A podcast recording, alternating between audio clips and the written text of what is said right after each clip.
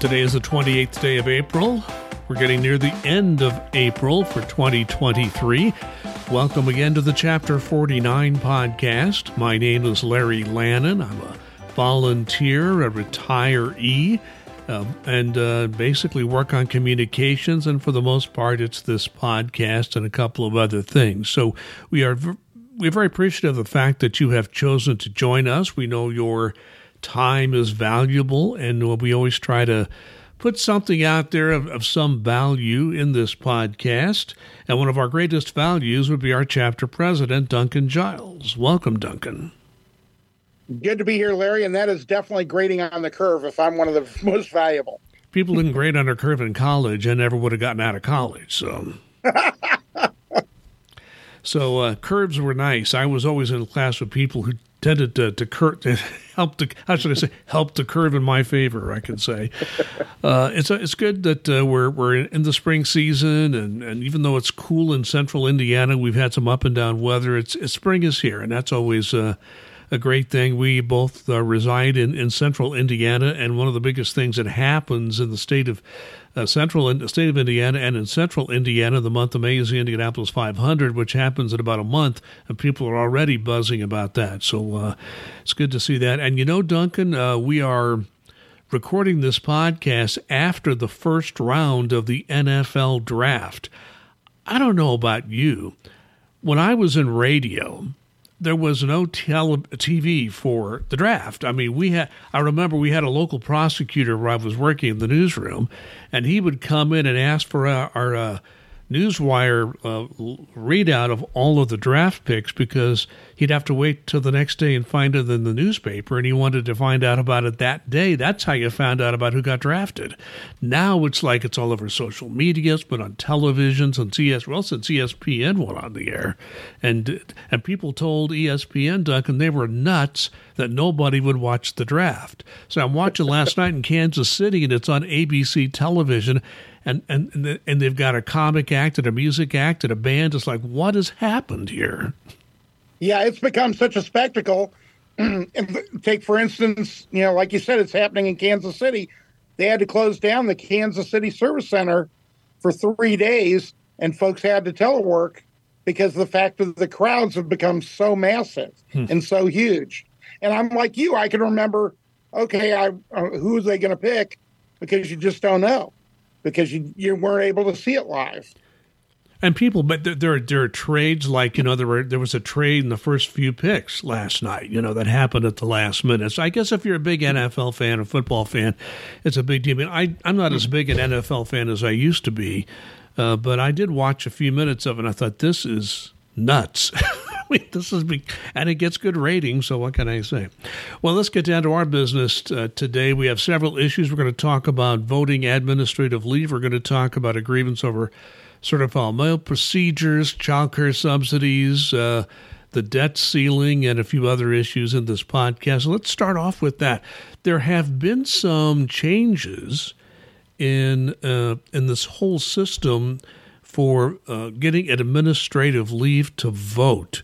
Uh, when I was working, it was a pretty down the middle and kind of limited uh, uh, ability to take that leave. Things have changed. I'd like you to sort of go over that. Even we've got a primary election coming up right after we record this in the state of Indiana, but uh, the general election is coming up in, in November. Uh, so please tell us uh, what uh, everyone needs to be aware of as we prepare for election season. Yeah, there was excuse me, there was an executive order from President Biden basically wanting to have uh, more federal employees have the ability to vote. And so this came out, and what the negotiations ended up being between National NTEU and the IRS was that you get four hours, up to four hours to vote, including your travel time. Now, that's not to say, okay, you get an automatic four hours. It's okay, you need to let your manager know that you do want to take a vote. And depending upon business needs, they will let you know when during that day that you're available to vote. But you get time to drive there, time to stand in line if there is one, go ahead and vote, and time to uh, to return for either work or the end of your day, depending upon what your situation is. And this is something that is fairly new. It came out uh, late last fall. The agreement was signed in October of last year. So we want to make sure that everybody is aware that they do get this up to four hours of time to vote because it is a huge thing. And um, you know, I'm I'm hoping that more people are able to take advantage of it. Yeah, what surprised me is that now there's a provision for early voting, which in Indiana, many parts of Indiana, there is early voting, so it doesn't have to be election day, and that's why it was for many years. Mm-hmm. The the other part of that that surprised me is that even if, for example, there's a special election, like for a House member, because you know the way the Constitution is written, if a senator leaves or dies or whatever, you know there can be an appointed person to fill out that term. In the House of Representatives, you cannot be appointed to that job; you must be elected. So if there's an opening, there has to be some sort of an election. You could even take uh, administrative leave for those elections. Those are some new provisions we haven't seen before. Yeah, it really is, and you know, like you mentioned it doesn't have to be the general election. It could be the primary in your state. If you're outside of Indiana, you know, depending upon when your primary is, you get this time uh, to do it. So, yeah, it has widened quite a bit from where it used to be. And we just want to make sure that everybody is aware that they do get this time uh, to exercise their right to vote. So it's a result of an executive order from President Biden, and uh, there's also to implement that an agreement with NTEU for people working uh, at the IRS and other agencies represented by NTEU. So anything else on uh, administrative leave for voting? It's an important change. No, it is. I just wanted to make people aware of it, and like I say, because we've got one coming up in Indiana fairly quickly. Uh, we wanted to make sure folks in our chapter knew, but this goes for anybody across the country win your primaries, and of course, the general elections in November. Let's move on to something else because one thing we always try to emphasize in this podcast is just what NTEU does for employees on a regular basis. Now, I started out at the IRS in 1983 in a clerical position. And one, I should have put process that all clerical people had to be aware of and, and familiar with was this whole uh, idea of certified mail because so much certified mail is sent out by the Internal Revenue Service for a variety of of issues, whether it be collection, exam, other parts of the service. So certified mail was always a very big part of the job and still hmm. is to a large extent today, even with the, the upgrades in technology. Well, there's been a recent change, and a pretty big one, in the certified mail process. The management called it a de minimis change. Now, for those who don't know what that means, mm-hmm de minimis is, is a term of legal Latin. De minimis, uh, uh, technically translated from Latin, means so small you cannot even measure it. The management took the position that this change was so small it didn't have to be negotiated. But Duncan, NTEU was taking another view on this. Absolutely. And, you know, this change in how they do certified mail may end up being a very good thing. I think it could well be. But when you make these types of changes without having these negotiations with NTEU, there's a lot of stuff that, you know, one of the things that I get from management is, well, we thought about all the options. And then you sit down and talk to them and said, well, did you think about this? Did you think about this? Did you think about this? Well, no. And that's the value in having these agreements with NTEU saying, hey, we want to change this. We think it's a good thing we want to get on the uh, system with you so we can go ahead and brief you and then if necessary negotiate over it. And that's how it should work so we can work out any kinks or possible problems beforehand. Uh, instead what has happened in this case and what happens in other cases is as you said the management deems this oh it's a small change it's nothing it's not a big deal which is what they say about just about everything. Um, and so you know, they could say, okay, your draft eligibility has changed and you're eligible for the NFL draft this year. That's de minimis. Well, no, it'd be pretty major for me, but that's neither here nor there. But it's one of those things where, you know, there are very few things to us that are de minimis uh, because when you're making these types of changes, it is going to impact people's how they do their job, their workloads, things of that nature. And so all these things have to be considered, and we want to negotiate the impact and implementation of them to make sure it's done correctly. So that's why when you see something like this, people might think, well, it's not a big deal. No, actually, it is. And this is one of the things that NTEU does for employees every day across all of our agencies. We look to make sure that things are being done the right way and that it doesn't negatively impact employees as much as possible. I want to ask you to explain something because we use these terms a lot, and maybe breaking it down, explaining it to people might help. You know, uh, when there is a change in working conditions, NTEU, unless it's de minimis, and that really doesn't apply very often in real world, but when there is a change in working conditions like this, this uh, change in the certified mail, uh, NTEU has the right to bargain over the impact and implementation of that change. That's not a small thing. Explain what the union does in impact and implementation bargaining.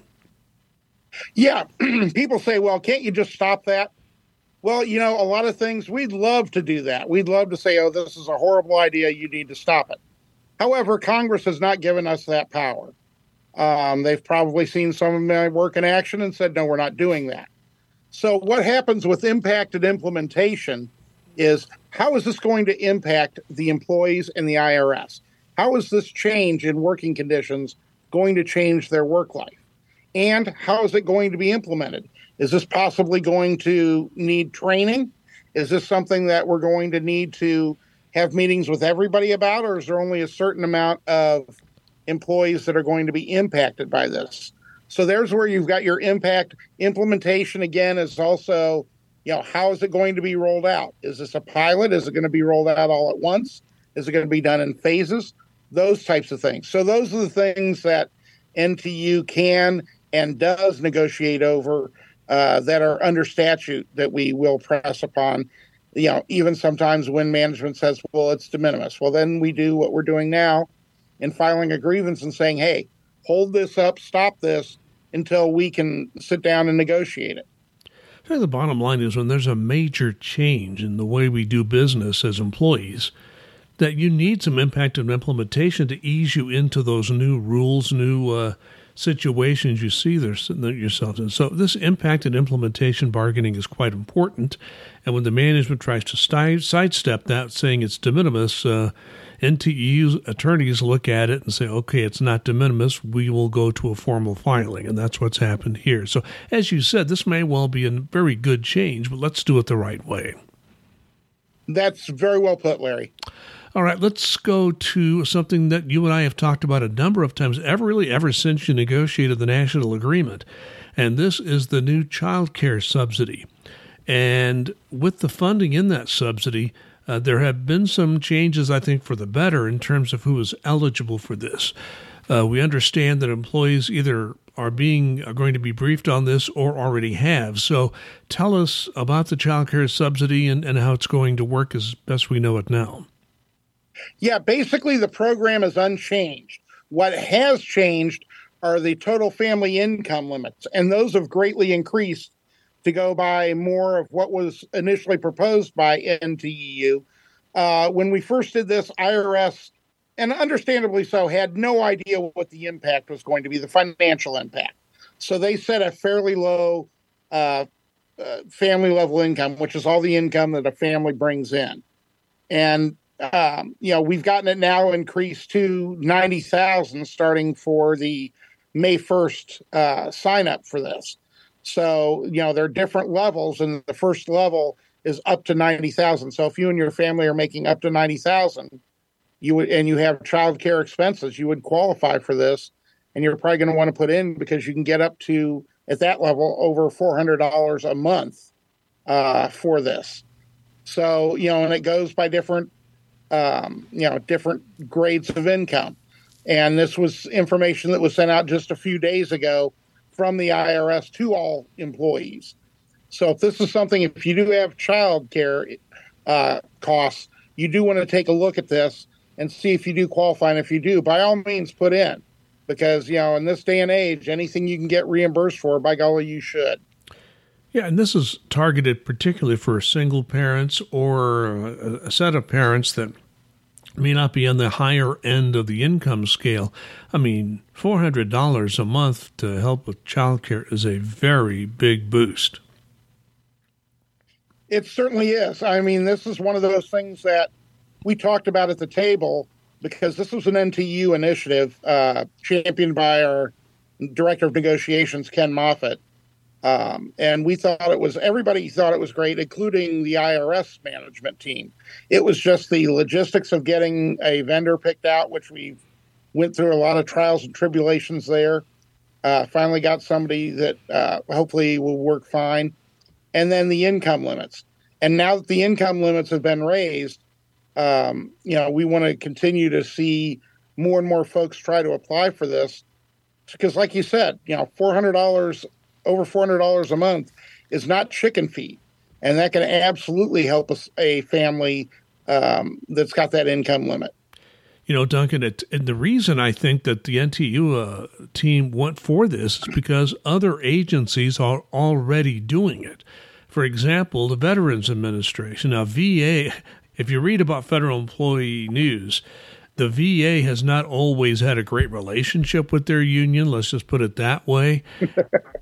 and yet, uh, they've had this now for their second contract, and their second contract with this, uh, the agency agreed to enhance the benefit and make it better.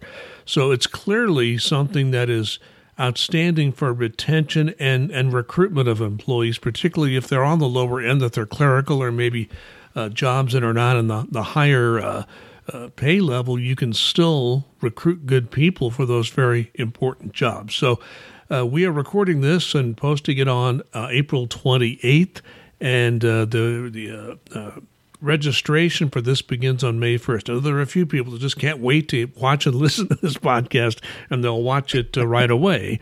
But most people listen to it later. So uh, May 1st is the first time you can register. And if you have any questions about it, please contact your own. Contact Duncan here in Indiana or any of his stewards or whoever your union officials may be, anywhere you may be listening in the country.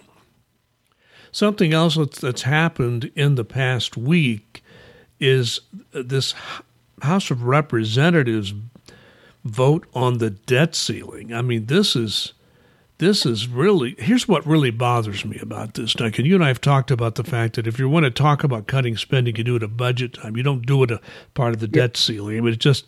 But the other part of this is, now this is my own little editorial opinion.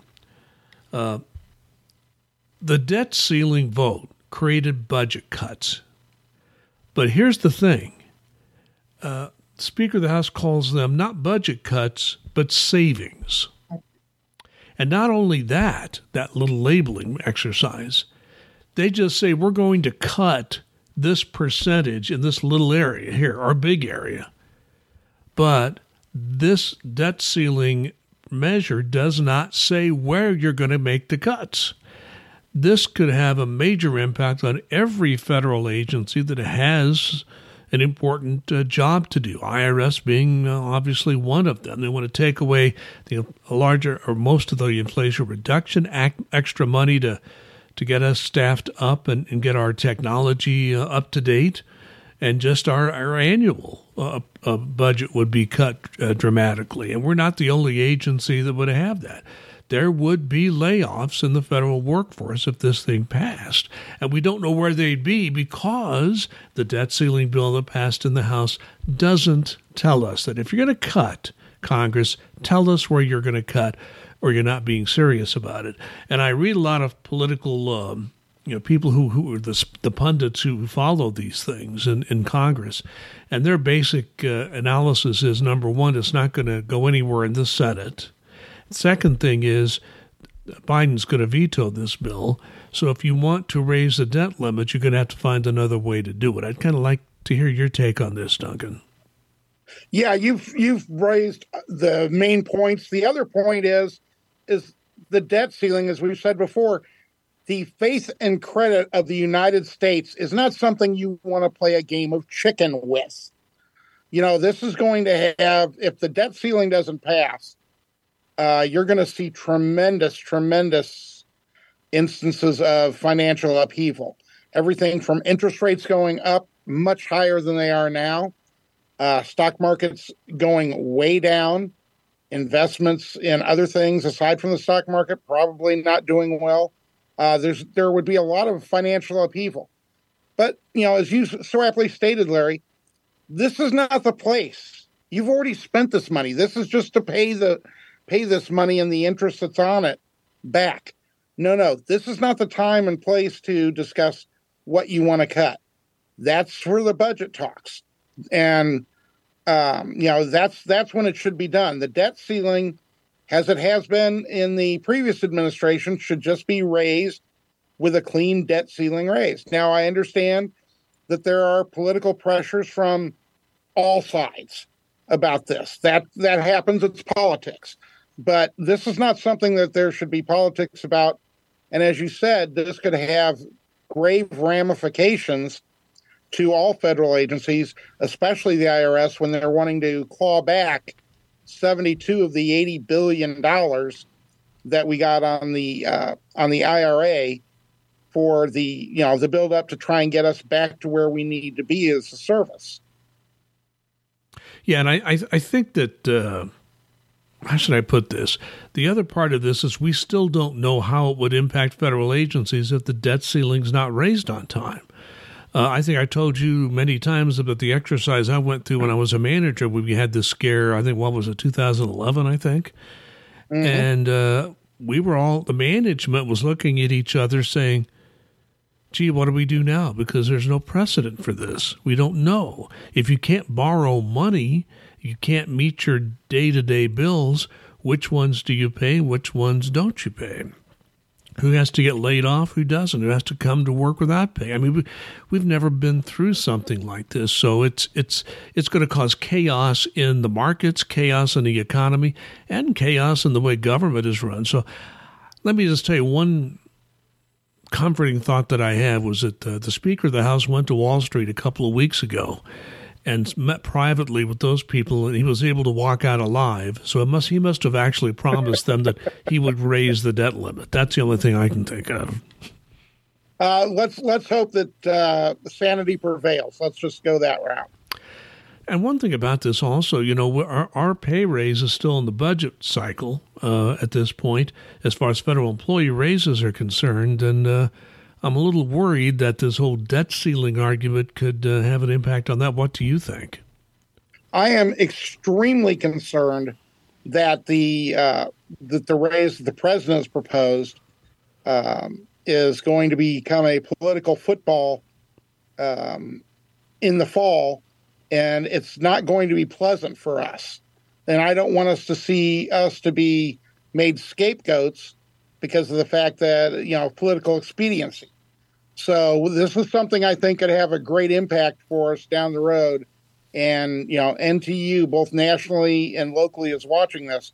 But as always, you know, on your own time, on your own equipment, please, please, please let your representative and your senators know your position on this that you deserve a pay raise, that you should get a pay raise, that we do need a clean debt ceiling, and that they do need to talk about the budget and come up with uh, a reasonable budget that everybody can live with. Maybe not agree with, maybe not be in love with, but live with so we can go on and do the work that we're supposed to be doing. I think it should be noted that vote in the House of Representatives was extremely close. So, uh, if there, if we had a debt ceiling deadline staring us in the face, I don't know. Perhaps uh, the House would uh, would finally come to their senses and just vote for one. But we'll time will tell. We, you know, these things have to play out politically, and there are a variety of ways they can play out in the end.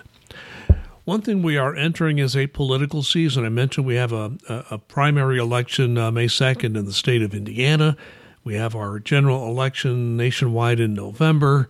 Uh, a lot of people are now uh, announcing for president for the election that comes next year. So, Duncan, just a, a gentle reminder we still have a Hatch Act on the books, don't we? Yes, we certainly do. So, you don't want to talk about advocating for a political person uh, for any office on government time, on government property, no shirts, no buttons, no hats, nothing like that. Can you advocate for somebody on your own personal time on like a Facebook page? You absolutely can when you do it on your own time and not on a government computer. The one thing you can't do is fundraise for somebody. You don't want to sit there and say, can you give to a, a candidate? Absolutely. But can you ask others to give to a candidate? No. And these are just a few small parts of the Hatch Act. So if you, you know, we just want to make sure that everybody stays out of trouble. If you have questions about what something might fall under the Hatch Act, if you're in Indiana, uh, contact, you know, the local chapter NTEU 49, or, you know, if you're outside of Indiana, contact your chapter they'll be happy to talk to you about this so we can make sure that you're doing things the right way. And if you're an advocate for someone or something, that you're able to do that, but do it correctly. Another issue, just a quick reminder, uh, Duncan, to everyone that uh, it is very important for a variety of reasons that every member of NTEU should always make sure that their mailing address is up to date and on the record, the correct address. Uh, if uh, a good indication of that is if you have been receiving in the mail, and NTEU still does send mailings quite often. Uh, if you're getting mailings from the NTEU national office, that would be a good indication your your your uh, mailing address is good. But make sure because there are a variety of reasons that use the national union sends you many mailings that are very important. Local chapter sends out your mailing for an for example, for elections. So if you want to vote in an election, you have to have an up to date address. So just uh, make sure your uh, mailing address is up to date. And you have any question about that, contact any NTEU elected official or steward, and they can uh, check on that. And if you have an account on nteu.org as a member, you can check your address there as well. And Duncan Giles, let's have your final comment. Oh, you know, we've talked a lot about voting uh, on this particular podcast. And, you know, primary season here in Indiana, and it's going to be coming up uh, across the country. And then, you know, general election, even though it's not a uh, presidential election this year. You know, I'm a huge, huge believer in voting. You know, if somebody doesn't agree with me politically, that's fine. Just, you know, make your voice heard by voting. This is something that is extremely precious. We fought wars over this and we want to make sure that everybody who's entitled to vote can vote and that's why that administrative time is so important to be able to do so so i would urge everyone uh, whenever the opportunity arises whether it's local state national elections to please get out vote make your opinion heard you know, even though we're federal employees, uh, mostly this is what this uh, podcast is for. Uh, your local elections are very important. I am a big believer in voting in your local election. In Indiana, our city and town elections are in this year. And, you know, the kind of park systems you have, the roads, uh, planning and zoning that goes on, as to what kind of community you have, I can go all the way down the line. Your local government, and that's true nationwide, is so important. So do not you know, turn your back on your local elections, educate yourself, and, and make sure you vote in those elections as well.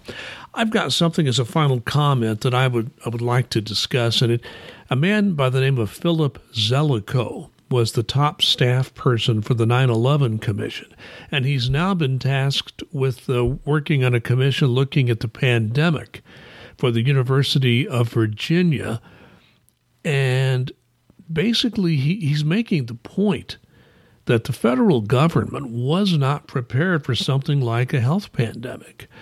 Um, he said some things about the Centers for Disease Control and Prevention, but he wasn't being necessarily critical of them. What he was saying is the federal government never set up the CDC to do or handle something like a major pandemic like the coronavirus.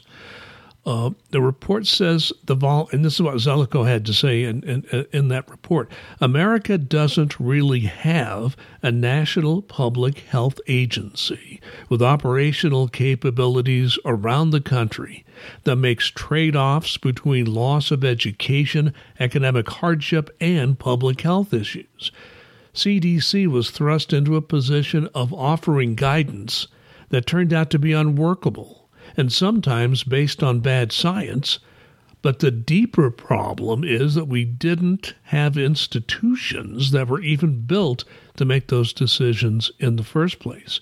So, Duncan, a lot of those decisions were made by local health departments. Some of them did a good job. Some of them really kind of was kind of out of their league as well.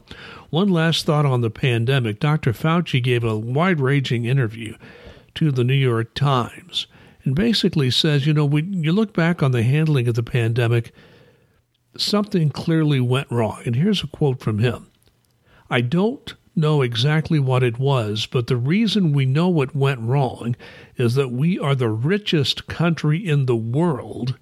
And on a per capita basis, we've done worse than virtually all other countries. And there's no reason that a rich country like ours has to have 1.1 million deaths. And that's the end of the quote. And that was the, the pandemic deaths he's talking about.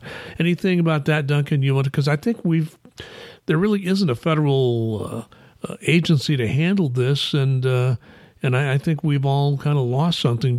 Maybe we need to take a look at, at what government role there should be nationally when a pandemic hits. I, I absolutely think so because this is something that uh, sort of snuck up on us, kept snowballing, and we just didn't have the resources, and we're playing constant catch up. So anything that we can do to have some sort of government function organization that is prepared for something like this on a widespread basis, I think would be a wise investment. And you just heard Duncan Giles, president of the NTEU Chapter 49, the National Treasury Employees Union. Our union uh, represents most IRS employees in the state of Indiana, and we always welcome our listeners and viewers from uh, around the country, and even Duncan says we have people around the world. I don't know how often people watch or listen in other places around the world, but we have a few select people who, for some reason, decide to, to check in on this podcast. If you would like each time we have a new podcast, both the video and audio links, go to nteu49 at aol.com send an email. Duncan will put you on a list to get those links every time we have a new podcast. We do appreciate you spending time with us today, and please be safe and be kind.